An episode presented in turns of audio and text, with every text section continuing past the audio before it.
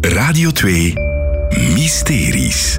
Met Brit van Marsenille en mysteriejager Kirsten Simons.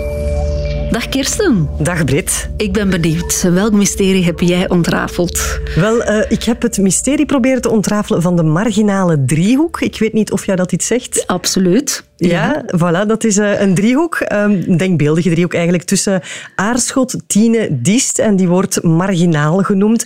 En ik ben eens gaan eh, uitzoeken of die wel echt marginaal is. Ja, oké.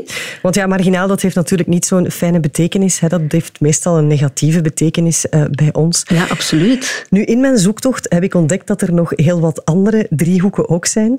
Oh, zoals? Zoals er bestaat blijkbaar nog een tweede marginale driehoek in Oost-Vlaanderen. Ehm, dat is tussen de steden Aalst, Ninove en Gerardsbergen. Ja, en ik ken ook de anale driehoek. Dat is eh aartslaar, reet en kontig. Klopt, en dat is ook duidelijk waarom ze die zo noemen, lijkt Dat mij. is waar. Ik heb ook nog de Witloofdriehoek eh, ontdekt. Dat ken is ik eh, niet. de streek tussen Mechelen, Leuven en Brussel, omdat daar heel wat witloof wordt geteeld. Oké. Dan heb ik ook nog de Vlaamse ruit ontdekt. Dat is geen driehoek, maar een ruit. Kijk, tussen Brussel, Gent, Antwerpen en Leuven. Mhm. Dat zou het eh, dichtstbevolkte deel eh, van ons land en zelfs van Europa zijn. Oké. Eh, Vijf miljoen inwoners daar. En dan is er ook nog, ehm, dat vond ik wel leuk, de slimme rechthoek. Ook in Vlaams-Brabant. En waarom is die slim?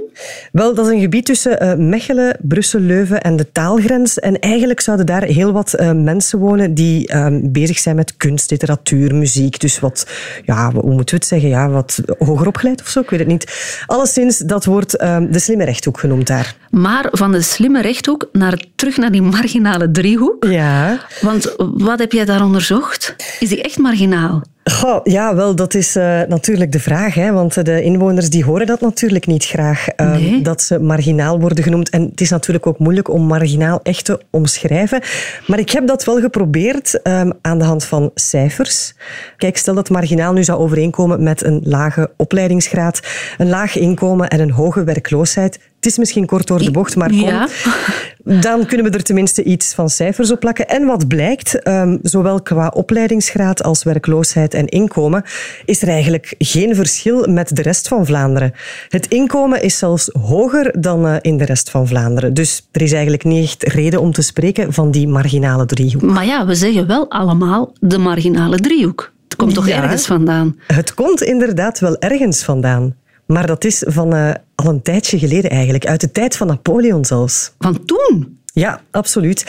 Want er wordt gezegd, er is een legende alleszins, dat het eh, dus stamt uit de tijd van Napoleon, toen eh, zieke en gewonde soldaten naar die driehoek, eh, wat nu het Hageland eigenlijk is, naar daar werden gestuurd om ja, daar te bekomen van hun verwondingen en zo weer op kracht te komen. En dan konden ze daarna weer verder gaan vechten. En die soldaten, die zieke en gewonde soldaten, die werden eigenlijk marginalen genoemd. Maar dat had helemaal niet zo'n negatieve betekenis als degene die we daar nu aan geven. Ah nee, dat heeft- had een totaal andere betekenis Ja. toen in der tijd. Dat waren inderdaad eigenlijk gewoon zieke, ehm, ja, gewonde soldaten. Dus Maar- En we gebruiken nog steeds die naam, maar dan met een andere invulling, voor die marginale driehoek. ja, terwijl dat, dat dus eigenlijk helemaal niet klopt. Misschien moeten we dan die driehoek een andere naam geven. Wel, dat eh, lijkt mij een bijzonder eh, goed, goed voorstel, alleszins. Misschien moeten we die driehoek, de Napoleon... Oké, Napoleon was misschien niet zo'n heel sympathieke kerel.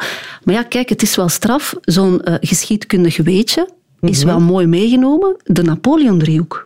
Absoluut, dat klinkt toch alleszins veel beter dan de marginale driehoek, lijkt me. Ja, absoluut. Eh, Kirsten, merci om dit allemaal te ontrafelen. Zeer graag gedaan.